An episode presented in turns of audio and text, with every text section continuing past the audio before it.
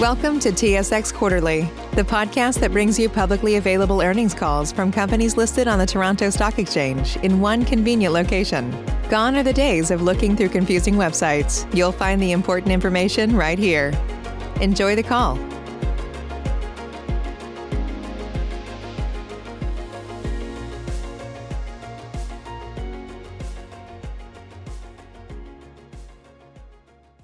Twenty twenty results call.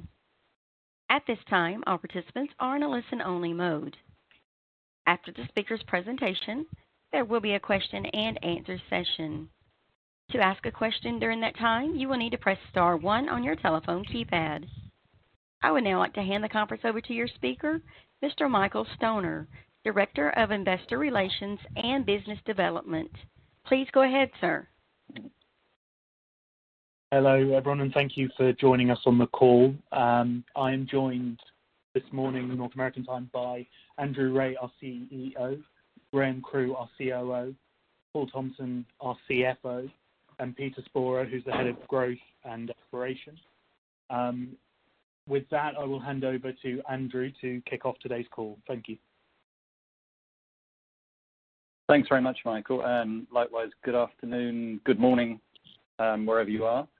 Uh, if we go to slide four in the presentation, and there you've got a brief reminder of where the business is located in the Ashanti Belt in Ghana, the focus that we'll talk through today's presentation, and a reminder of the guidance, key guidance headlines for 2020. Um, moving on to slide five, where you can see there the key headline numbers that we reported for Q1 this morning, and those are broadly in line with our expectations for the quarter and put us firmly online to meet guidance as we go through 2020. Um, in terms of the key area of activity, certainly over the second half of the quarter, I think probably as with all businesses everywhere, was COVID-19, and I'll say a little bit more in a moment about how we've been dealing with that and the impacts on the business. In terms of the assets themselves, Wassa had another strong quarter in terms of volumes, with an average underground delivery of just over 4,300 ore tons per day. Um, slightly lower grade sequentially, Um, with the volume, we delivered ounces in line with our expectations for the quarter. Um, Graham will give a bit more detail, but um, we'd expect the grade then to be ahead of where it was in Q1 over the balance of the year. So I think we're well set for 2020 at Wassa. Good to see operational costs as well continuing to be very well managed, uh, that operation, which helps drive the free cash flow generation. We had a mine operating margin of around $23 million over the quarter. And something Peter will talk a little bit more about, but uh, further significant growth in the resource base there, which is encouraging. At Prestea, really the focus continues to be on setting the asset up for the longer term, both uh, with the second level we're bringing in, 17 level, where there's a lot of work going into development, the infrastructure, um, and to getting the right people there over time so that we've got the right mining complement to bring that online later in 2020. And At the same time, on 24 level, continued to focus on setting up both the northern and southern stopes there to give ourselves a little bit more flexibility. Over the first quarter, we were short of ore with the main stope that was planned, the S13, hung up and relatively few tons, so really focused on most of the production coming from a single stope over the quarter. Um, in terms of the other point, that page, sustainability, um, you know, that continues to be a focus. Um, through the recent period over the last couple of months, uh, we've been doing a lot of work in terms of assisting the local communities in terms of health initiatives, and that's been based on mm. both the ongoing corporate work, but also uh, personal donations from management and the board. And then as a company, we've contributed in industry-wide efforts in country to support some of the testing facilities with financial assistance to help the testing regime in Ghana. Moving on to slide six. Um, I mentioned that we'd made a fair bit of progress on 17 level setting that up, but um, to be honest, that was somewhat overshadowed in the quarter by the fatality that we suffered in March with the loss of a colleague. Um, we've made, I think, a lot of progress uh, overall as a business and at Prestea in terms of a number of safety initiatives. But I think this has shown us that we've still got a lot more to do, and we'll redouble our efforts in that respect. I think more broadly on our various CSR initiatives, it's pleasing that most of those were able to continue, uh, with some modifications with the current COVID-19 situation. But we were able to continue most of those, um, and help further build those relationships with our host communities. On the next slide, on slide seven, um, we've communicated during the quarter some of the initiatives that we've taken with respect to the challenges posed by COVID-19, um, really with the first aim of protecting the health of our employees and um, also those that are in our host communities. And then through that, ensuring business continuity. Uh, we acted quite early in terms of putting those plans that we had developed from previous Ebola outbreaks in West Africa, and we put those in practice early in the year, both at a site level as well as a corporate level.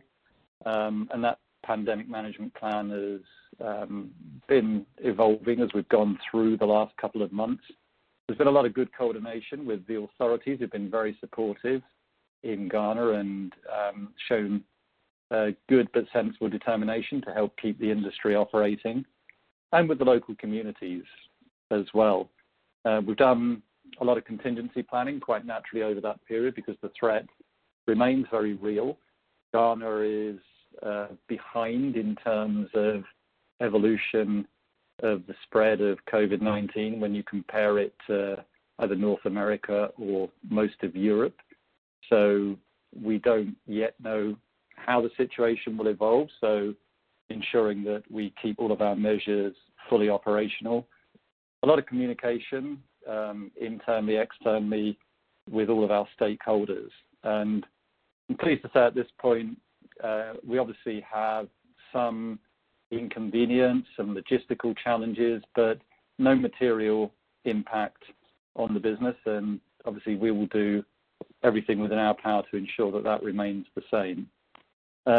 With that, I'll hand over to Graham, who's going to talk in a bit more detail about the operations. Graham. Thanks, Andrew. Um so with that, moving on to slide nine and talking more specifically about Wassa. I think that COVID-19, certainly over the second half of the quarter, was certainly something that was occupying uh, you know, our our attention and um and the, you know, managing those controls that Andrew talks about. And and you know, we've certainly um, stepped up all of our um, screening and um, social distancing, uh, you know, people that we can have working from home. This is not just true of Wassa, but right across the business. So um, you know, there's been a lot of thought and planning go into that. With that happening, um, Wassa, as Andrew mentioned, continued to show the kind of flexibility and robustness of that operation. Um, um, you know, mining rates still continuing to increase, over 4,300 tons a day, as Andrew mentioned, and still firmly on track to meet the guidance for the year. Uh, I guess pleasingly, the key projects that we um, had over this year, so significant investment going in this year, uh, continue. Um, we've flagged some potential impacts with those, but uh, it's pleasing to see that those are progressing and remain on schedule um, at this point in time. And just some of the highlights, just to remind people, I guess, on the you know, the growth at Wassa. Um, just looking there on slide nine at the, you know, the extent uh, of the inferred resource, which Peter will talk more about when we when we talk about the resource um, update. But um, you know, it's a it's an amazing system with with a lot more potential when when we get the chance to really study it. So yeah, so I guess the phase one growth Um, is really about utilizing the decline capacity we have and um, extending the information in front of us to, you know, to push down the decline, open up more levels, get those drilled off, um, you know, to be able to optimize the production of panel two, where we're really just getting started now and onto panel three. Then, You know, the second phase of growth, really understanding that southern extension zone and how we can optimize the operation, Um, you know, looking at shaft and trucking options and so on, um, to utilize the um, production capacity we have there with the processing plant, you know, almost double what we're doing now in terms of underground production. Moving on to slide 10. Just a quick update on some of the projects that I briefly mentioned. The paste plant is, you know, probably one of the biggest projects happening Um, at Wassa at the moment and, you know, pleasing that um, that is progressing on schedule um, and cost. And you know, even with the challenges of COVID-19 coming in the second half of the quarter, uh, we did flag earlier in the year that we had some equipment coming out of China. That equipment is in transit, which means that the schedule is still intact for that project, which is pleasing. And you can see from the photographs on that slide that um, it's continuing to progress um, uh, as we speak today. So it's a really good progress um, on that. And just just a reminder, it's an important project. I guess the key benefit of that project is improving our extraction percentage and essentially enables us to extract 100% of the ore body as we go forward. Um, we're looking at ways to recover some of the pillars and et cetera that we've we've had to leave up to date. Um, the electrical upgrade, also another key project, goes hand in hand with the um, with the paste fill and also pumping upgrades as well. So, you know, quite a lot still going into Wassa in terms of investment.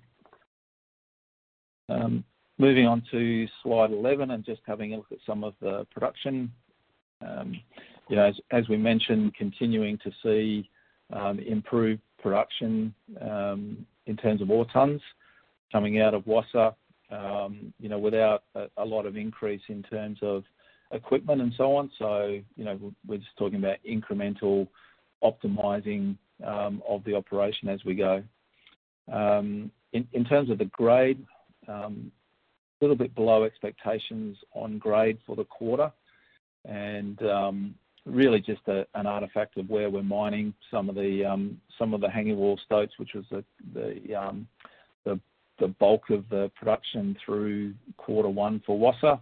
And um, a bit of a miss on schedule-wise with with one high-grade stope in the quarter. So we certainly expect to see that that grade coming out, and we've seen that grade coming up through this quarter. With that, we also um we also made the decision in the quarter to start start processing some of the low-grade stockpiles we've got remaining from the open pit. Really the last the last of the low-grade stockpiles. But with the um with the gold price, we saw it as an opportunity to uh to utilize the milling capacity. And um pleasing to see that, you know, with a little bit of that material starting to come into the production plan, the recovery is still holding up um, very strongly. So, um, you know, seeing consistent uh, performance out of the processing plant. And, um, uh, you know, as Andrew mentioned, even, you know, a bit of a miss on grade at Wassa, we continue to meet production expectations and make cash. You really really good to see the um the progress of the team and the performance there. Uh, moving on to slide 12. Um, just just looking at some of the uh, cost metrics there. Um, really just in line with the with the production. Um, but again, as Andrew mentioned, um pretty pretty tightly contained. And if you look at the mining cost of $32 a ton, when we're starting to get the sort of volumes that we're looking to see at Wassa, it's pleasing to see that those um those mining costs, are, I'd say, would be competitive anywhere. Um so so yeah, good performance from a cost perspective at Wassa. And as I mentioned earlier, that's delivering cash with significant investment still going into extending development, getting declines down, paste plant, electrical upgrade, um, pumping system, et cetera. Um, some good progress there at Wassa over the quarter. Uh, moving on to slide 14 and talking about Prestea. And, you know, as Andrew mentioned, um, you know, he would be seriously remiss not to not to, you know, remember that we Uh, had the loss of a colleague there um, over the quarter. Um and it does highlight the challenges um, that we have in that operation and the work that um, is remaining to do. And we're very much in providing support to the family and to those people that were affected by that. So, but in terms of where we're at with Prestea, in terms of progress, are two very clear elements of the plan. Uh, 24 level, um, working through the recommendations there. Um, probably slightly behind where we'd like to be in terms of improvement there.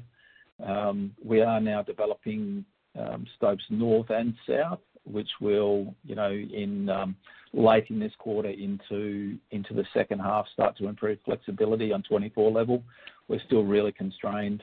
As Andrew mentioned, we had a had a problem with one stope early in the quarter, or actually late in quarter four, that uh, that came through, um, continued through quarter one. And um, you know all of your production then is is hinging on one stope for the quarter. Um, At uh, 17 level, uh, definitely making good progress there, getting um, getting the development in place to start the long-hole open stoping. Just outside the quarter, but in recent weeks, we've had the uh the truck turn up on site and got that underground. So that will help improve the um the development rates and the productivity in 17. That being said, we started doing some ore development during the quarter, so we're we're um into the ore development in 17 level, um getting being a captive level, getting a maintenance workshop area set up, getting the ventilation set up.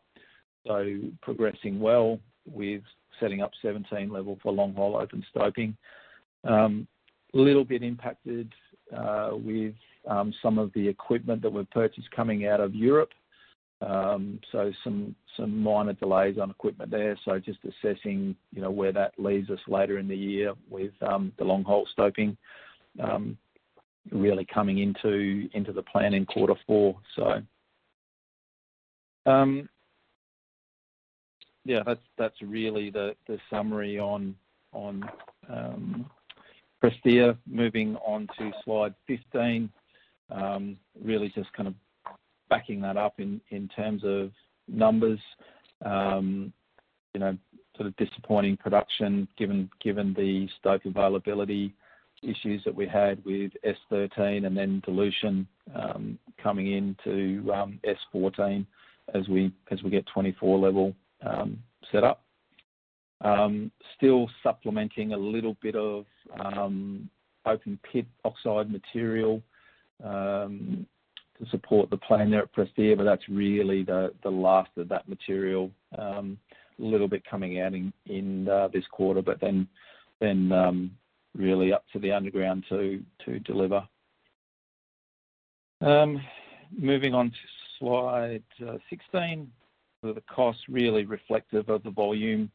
Um, the one thing I would say about the all-in sustaining cost, you know, you're seeing you know, a lot of the cost of setting up 17 level um, coming through and you know, with the production not being quite where we want it to be, you're seeing you're seeing both of those things come through in the uh, all-in sustaining cost. You know, we're still we're still working to improve flexibility on 24 and then get 17 level um, set up for long-hole open stoping in the second half of the year. Um, with that, I'll hand over to Paul to talk about how that uh, comes out in the financials. Great. Thank you, Graham. Um, if you just turn to slide 18 for the financials. Solid quarter. Um, you can see in terms of gold revenue, the average realized gold price is $1,477. That's 18% up in terms of year-on-year and 5.5% quarter-on-quarter. This is offset by lower production volumes, as we've just gone through, and a shipment deferral. In terms of the shipment deferral, this is one of the impacts of COVID-19. So, Like many of our peers, um, commercial flights were canceled, so it then caused issues in terms of transporting doré to refining facilities. So, at the end of the quarter, we had um, about 4.4 thousand ounces of gold, which was produced but wasn't actually booked to sales. So um, it was actually transported out pre-quarter end and then recognized in sales post-quarter end in April. So the impact of that was about 6.2 million on revenues and cash, 2.5 million impact on EBITDA, and then um, a 3.4 million increase in terms of working capital. As a consequence of that, as has been alluded to, um, there was an impact in terms of the AISC, Um, as reflected between the difference in AISC per ounce sold and produced. In terms of when this will unwind, it's obviously going to unwind as soon as commercial flights get back on track again post-COVID-19 restrictions and our actual refinery starts paying gold for gold at the mine site pickup point as opposed to on delivery at the refining facility. Just turning now to EBITDA and adjusted EBITDA. So we can see that in the quarter we had EBITDA of $18.5 million. There were uh, two primary adjustments here. So we did the gain in the financial instruments of 4.1 million. So that breaks down into two components. You've got the gain on the convertible debenture of 3.7 million, and then there's a 0.4 million gain in terms of the hedges. These are zero-cost collars that we have in place. Um, the other expenses of 2.7 million, which are essentially one-offs um, in terms of severance. We had a contribution to the Chamber of Mining in Ghana, as mentioned by Andrew earlier, in respect of the COVID-19 efforts. And then we also have the change in the rehabilitation calculation following changes in interest rates and discount rates used to prepare that calculation. One thing from an accounting perspective to highlight is there's, um, in terms of the EPS and the adjusted loss per share, which is of course a non-GAAP measure. Um, in terms of how the adjustment was prepared historically and previously, um, this has actually been changed now. So it was decided that it was more appropriate to actually exclude some of the adjustments which were made historically, specifically in relation to the share-based compensation cost and the total income cost. So This means that these are not adjusted for as one-off items in these calculations. So um, it's been we've obviously restated these, and they're non-GAAP measures, but it's really important to note that there's no impact on the consolidated statement of comprehensive income, the balance sheet, or the cash flow statement itself. If we turn to slide 19 now. We've got the cash flow here. So we started the quarter with um, just over $53 million and ended the quarter with $42 million. so A movement of $11.5 million. Um, When we exclude the impact of the working capital movement and one-off costs, the business was broadly cash neutral. So um, of the $11.5 million Uh, uh, movement in the cash, we have $9.8 million, um, which is attributed to working capital. And then we have one-off costs of 1.8 million, which are uh, broadly 0.9 million of salaries, 0.6 million of other one-off costs, and then our office relocation from Toronto to London, as I'm sure you're all aware of, which was completed in April. So within the working capital movement of the 9.8 million, we have had a bit of a rollover in terms of accounts payable from Q4 2019. So that was um, a total cash outflow of 3.7 million and then we had uh, we had an inventory build-up of approximately 5.2 million, and that relates to the gold in terms of that 4.4 thousand ounces, which wasn't actually sold and booked as revenue at the quarter end. There's also um, an increase in some of the other inventories there on hand in terms of um, maintenance type provisions, and this is in relation to a risk mitigant action with reference to COVID-19. Um, overall, the cash and the net debt following the adjustment for the impact of the shipment would have been 48 million and uh, positive cash and then net debt position of 59.2 million respectively. Looking forward, we've got the Macquarie principal repayment, which commences in June this year, which is 5 million a quarter. And then the other uh, point of note in terms of our balance sheet position is the convertible debenture, which is not due to be repaid until August 2021. And with that, I'd like to hand over to Peter in terms of exploration and geology. Thank you, Paul. Okay, thank you. Um, over the past two years, our exploration efforts have really been focused on, on growing the Wassa and Prestea underground ore bodies beyond the limits of their reserves and beyond um, their measured and indicated resources. At Wassa, we've uh, completed more than 71,000 metres of surface drilling over the last two years, primarily targeting extensions of the Wassa ore body to the point now that we uh, have total uh, resources of more than 10 million ounces, consisting of approximately 2 million ounces of measured and indicated and 7.1 million ounces of inferred underground resources. Uh, that surface drilling uh, at Wassa it was completed in 2019. Uh, at that point, uh, the Wassa system had been defined over two and a half kilometres of strike length and to 1.5 kilometres of depth and still remains open to the south.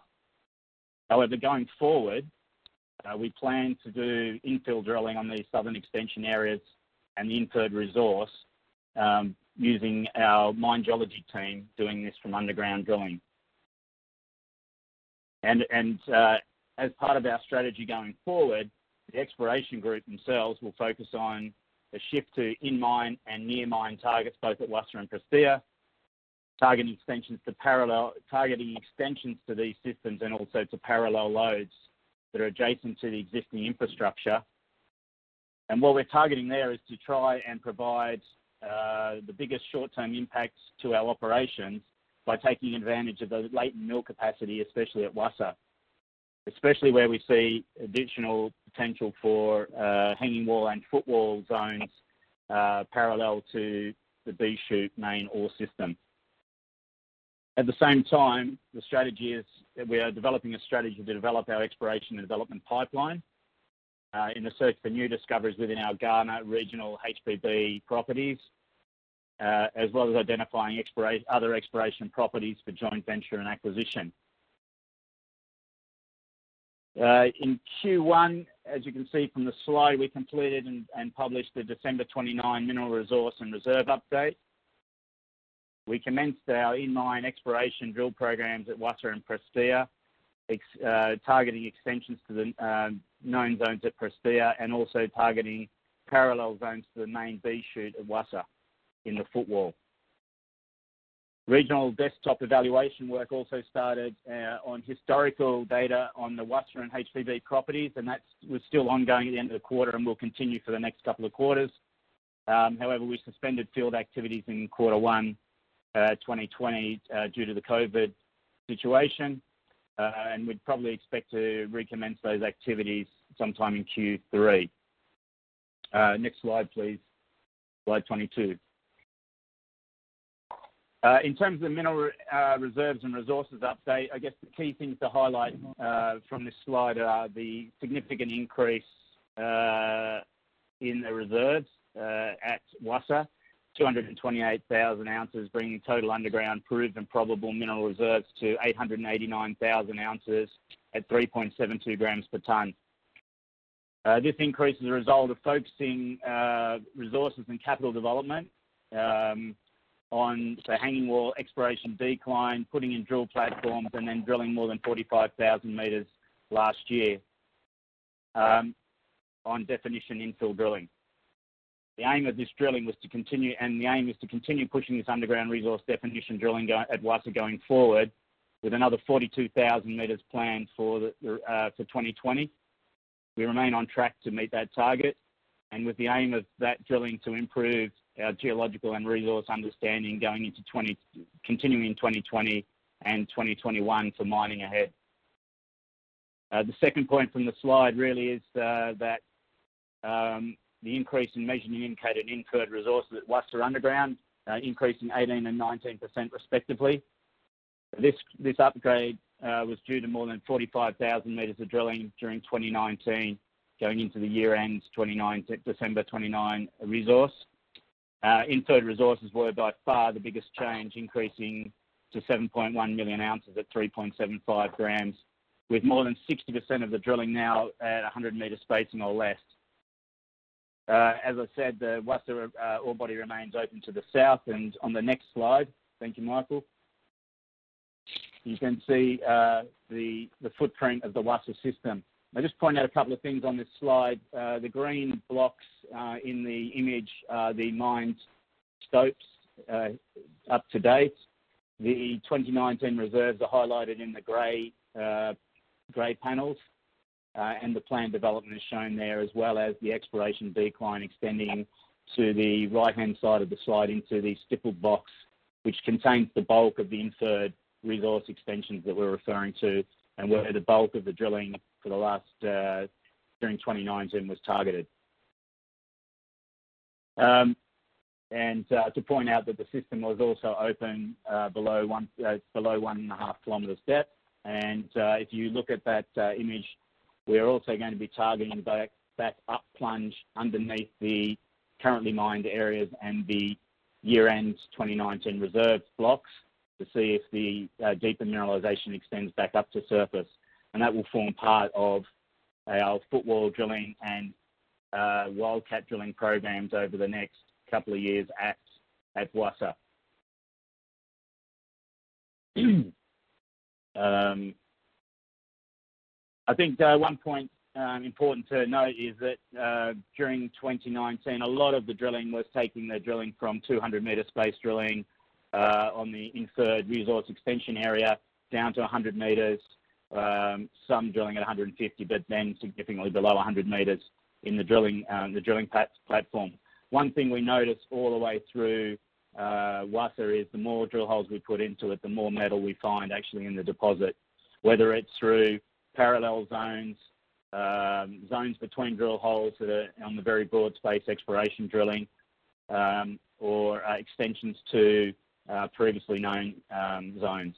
So as, as Graham said in, in his commentary, the system is huge, um, and uh, now endowment is greater than 10 million ounces, and uh, we expect to, the uh, system to continue to grow with time.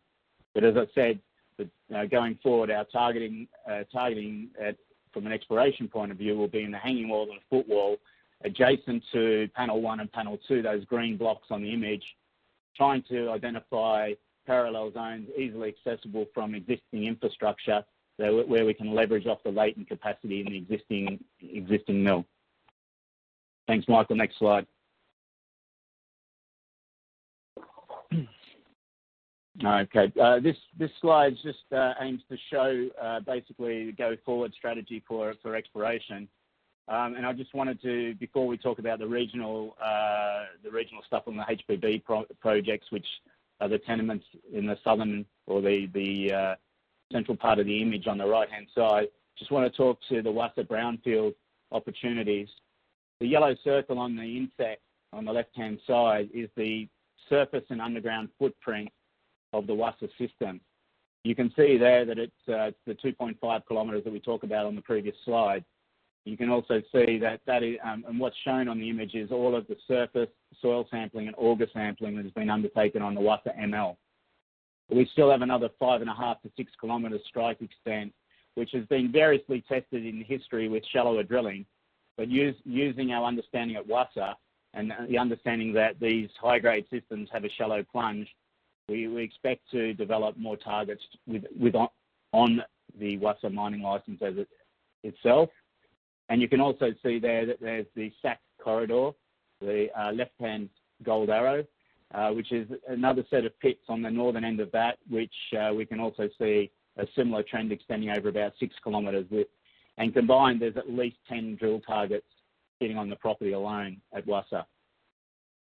And then looking further afield, the red, the red line on the image is our haul road that extends 85 kilometres from Wassa um, plant all the way down to Father Brown, uh, which was previously previously mined as an open pit.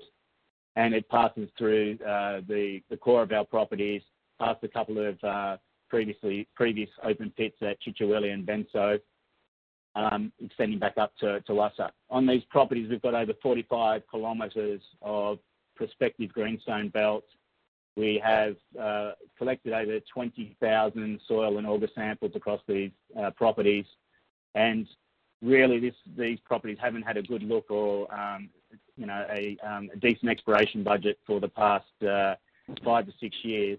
There's a lot of targets on this property that have uh, not not had uh, the appropriate amount of drill testing. So our focus uh, during this COVID um, situation is that we will be doing desktop work uh, throughout uh, Q2 and into the beginning of Q3 with the plan to start actually getting on the ground and putting some RAB air core reconnaissance drilling into some of these targets in Q3 and beyond. Um, so in summary, uh, from the exploration point of view, Wassa reserves and resources have significantly increased, uh, as has our confidence in the understanding of the system, particularly in the uh, more the more detailed drilling areas. The mine teams will continue to push the infill definition drilling to ensure that our reserves are significantly ahead of production. The focus going forward for the exploration team will be on brownfield in, in mine and near mine drilling on Wassa in the hanging wall and the footwall, as well as these strike extensions near surface. And on our regional properties, we'll be continuing to do desktop work ahead of drilling programs in H2 2020. And with that, I'll hand it back to Andrew. Thanks very much, Peter. Um, if we just go to slide 25, and we'll finish up on this slide. Uh, in summary, the focus very much remains for us on driving value through optimizing the existing assets and then over time looking to add to our asset base. Uh, at Wassa, I think as Peter set out very clearly, significant growth there, and that's a 10 million ounce ore body now. And really, the focus is now on infrastructure investment, which Graham set out, I think, quite clearly. Better understanding that ore body with the infill drilling, um, and then working out what is the optimal mining strategy as we go forward, with the aim of bringing that value forward and making sure that asset continues to deliver and expand. At Prestea, it's embedding the operational improvements that we're working on on the existing mining level and then setting up that second level to really give us the scale there to work towards, at the end of the year, getting that asset close to or at cash flow break even, and then positioning ourselves for 2021 for that asset to start making a real contribution to the business. And that together then gives us a, a strong platform to look to grow this business. So with that, I think we'll, we'll stop the formal presentation. I'll hand back um, over for Q&A. So back to the operator. Thank you. Ladies and gentlemen, if you'd like to ask a question, please press star one on your telephone keypad. We'll pause for just a moment to compile the Q&A roster. Your first question comes from the line of Justin Chan. Hi, guys. Thanks. Uh, just sorry, I just took a sec to unmute myself. But uh, thanks for hosting the call. Uh, I hope all of you are doing well. Um, and uh, I hope things will ease up and I can uh, I can see some of you soon. Um, my first one is just on um, on the on the grade profile at WASA for the rest of the year. If you could give us any uh, sense of trends. And then related to that, on the on the open pit stockpiled material, what are your expectations there at current gold prices? And and I guess relative to the guidance that you've put out, what are the embedded expectations for that stockpiled material? Um, thanks very much, Justin. Good to hear from you. I'll pass over to Graham in terms of the Wassa grade and the profile of the grade over 2020. I mean, In terms of the stockpile material, we've very much seen at these kind of gold prices as a good margin on that material. It's obviously slightly higher cost than run-of-mine underground material. But we'll use that to supplement the available capacity we've got in the plant. Um, We've got, Graham can correct me, but I think it was just in excess of 400,000 tons there that we've been feeding through, looking to feed it through now at around 1,000, 1,500 tons a day, subject to what other materials going through the plant. And what we don't want to do is impact the recoveries. And I think as you can see, um, so far, recoveries are pretty stable, and we'd expect that going forward. And we've seen that through April, where we've stepped up the material. So, you know, that's really it it's at the margins, but it's incremental cash flow at $1,600, $1,700 gold, helps offset any small incremental costs or pressures we see through COVID-19. and you know, It makes sense to take the margin on that material now. Um, but over to Graham in terms of the underground grade profile. Uh, hi, Justin. I hope you're well as well. Um, yeah, in terms of Wassa, um, really unchanged on the the guidance. You know, our average production over the years of, you know, a bit over 4,100 tons per day, so slightly less than what we achieved in Q1. Um, so yeah, you can sort of infer the grade from that. You know, We're expecting the grade to be to be better and you know, more more closely aligned to, on average, I mean, obviously there's going to be some ups and downs, but but on average, more closely aligned to the um, to the reserve grade, um, which is now sitting at about 3.7. So you know uh, Around the 3.5, 3.7 mark is what we expect to see over the year.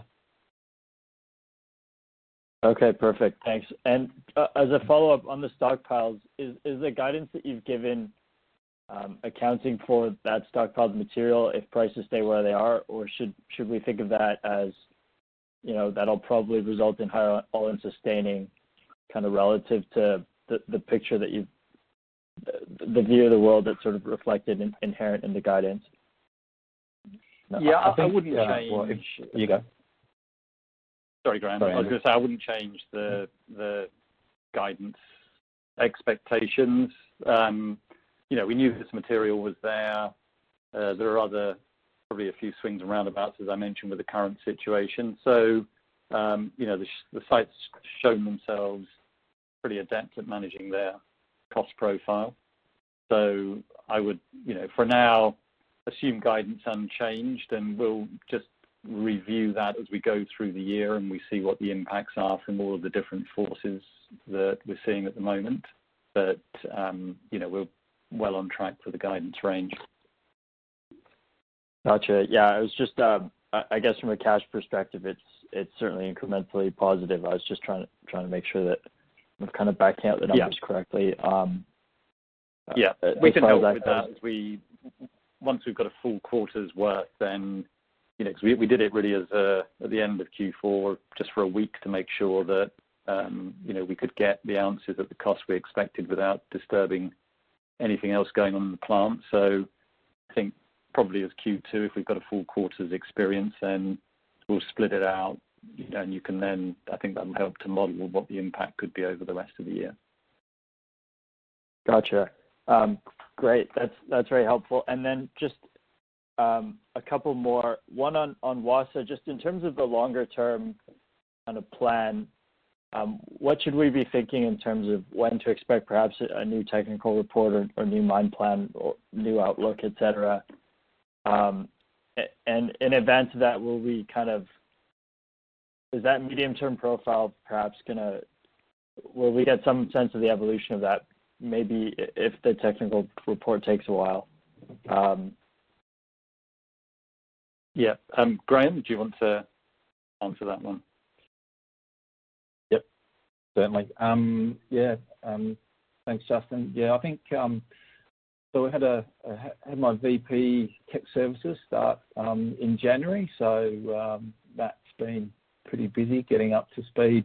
I was feeding him some work in the background prior to that, but um, yeah, full-time in January. So he's had he's had a lot to um, to get up to speed on. I guess the the first the first thing is just looking at you know overall what what's our strategy for Tech Services. But we certainly expect that over this year, we'll do a lot more work on on Wassa, and We've done some we've done some spreadsheeting work, but but in terms of um, you know updating that kind of strategic plan, that's that's work that we'll do you know, over Q3 and and um yeah, and hopefully have something towards the end of the year that we can share more broadly.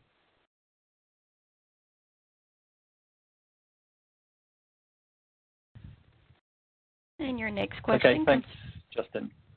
Your next Sorry, go ahead, question operator. comes from James Huntington with Scotiabank.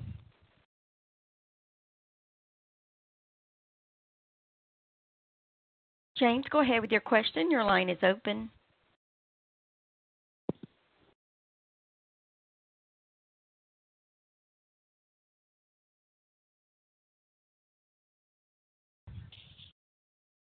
All right, we will move to the next person in the queue. We have Heiko Ihle with H.C. Wainwright.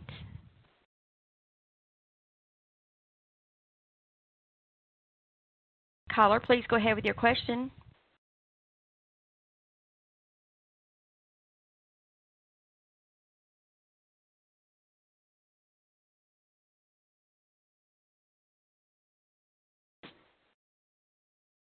All right, you have Justin Chan back up for a follow-up question.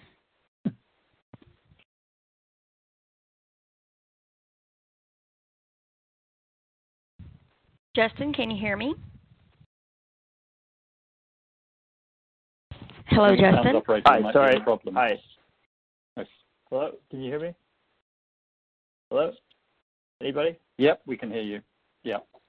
Okay. Uh, great. Sorry, I uh, muted myself, so I don't know if I've started an unfortunate trend. But um, just one one more on the on on taxes. I was just wondering, Um, so the taxes coming through from Wassa, and it was a relatively large number therefore relative to the pre-tax. Just wondering on some guidance there, is the best way to think of that just you know Wassa margins and apply the tax rate there? Or will that number relative to pre-tax profits start to normalize? Paul, do you want to take that one? Yeah. It's a good question. Thank you. I would say that everything is really all of our taxes for Wassa, obviously, because it's profit-generating, cash-generating. So uh, we're not able to use the losses from Prestea against Wassa, obviously. So we should just continue to use that profitability in line, that uh, tax number in line with the profitability going forward. Okay. I think um, to the question, sorry, Justin, that um, you've seen a it looks odd, particularly in this quarter, where obviously a loss at Prestea, which is to a degree offsetting the operating margin that we're seeing coming through from Wassa. On a consolidated basis, you obviously get a very high effective tax rate, but purely a function of that being you know, the applicable corporate tax rate to the operating profit that's coming out of Wassa. I think just in addition to that as well, I was just going to say that we've obviously got all the capital allowances from the investment program, which will be offset as well going forward. Okay. So, that's helpful. So are there, I guess, are there any central costs that that do offset versus versus the tax at the WASA level? Um, to Sorry, just say that again, Justin. Are there any taxes Yeah, at central level which will offset against WASA? Yeah, I'm just wondering for the for the WASA, I guess calculating tax from WASA, to what extent would, for example, your central exploration cost or or any of your other central costs be um, applicable in calculating that rate? Yeah. Well, with that exploration cost, if it's done at WASA and within that footprint, it'll be, we will be able to use it there. Uh, in terms of, you know, being a tax profit offset. So just in addition to that, we have got the 60 million of carry forward allowances released in the quarter. So, you know, for each site, it means that you are able to offset those amounts. Okay. Okay, perfect. Perhaps we can we can have a, another discussion at another time just about the the minutia of the calculation. Yeah, sure. So, okay, great. Thanks. Sure, thanks a lot, guys. Really appreciate it. Again, ladies and gentlemen, if you'd like to ask a question, please press star one on your telephone keypad.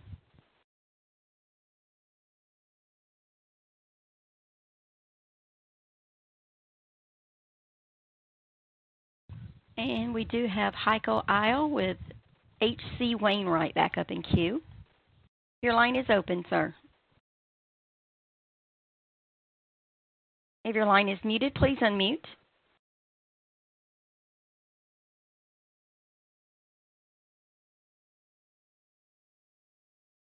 You can also pick up your handset if you're on a speakerphone.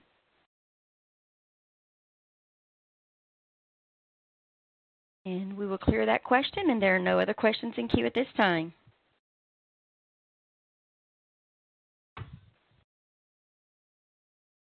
Uh, Thank you very much, operator. And um, both Heiko and James, I don't know if, if there were issues actually getting through, then give us a shout if you can hear us, which hopefully you can after the call. And obviously we can deal with those questions offline. Same applies to anybody else. But thank you very much, everybody. Um, I hope everybody keeps safe and well and look forward to speaking soon. Thank you. Ladies and gentlemen, this does conclude today's conference call. Thank you for your participation. You may now disconnect.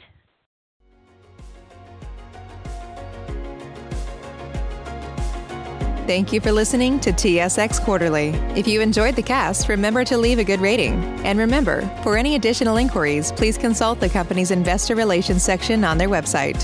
See you next time.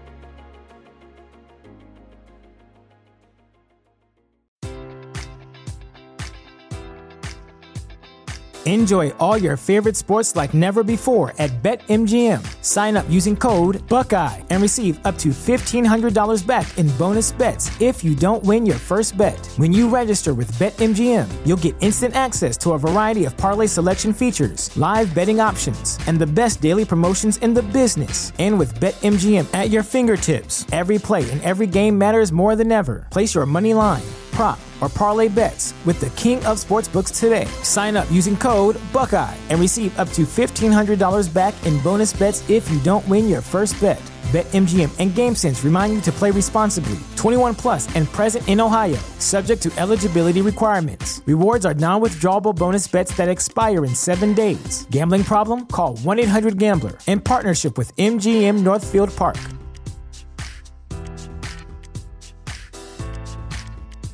You know how to book flights and hotels. All you're missing is a tool to plan the travel experiences you'll have once you arrive. That's why you need Viator. Book guided tours, excursions, and more in one place. There are over 300,000 travel experiences to choose from, so you can find something for everyone. And Viator offers free cancellation and 24 7 customer support for worry free travel. Download the Viator app now and use code Viator10 for 10% off your first booking in the app. Find travel experiences for you. Do more with Viator.